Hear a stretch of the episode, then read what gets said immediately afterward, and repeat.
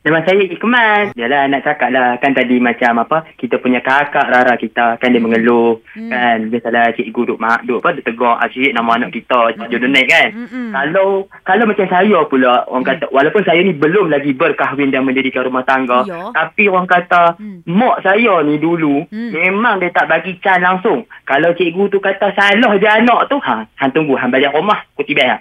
Oh, hang kena tiba dengan apa ha? Kena tibai lah baling kerusi semua ada. Dia kata, biasalah kita kan kecil-kecil tu kan nakal. Tahun berapa tu kena baling kerusi? Uh, tahun 99. 99 no? Oh, belum 2000 lagi. 2000 lain budak-budak.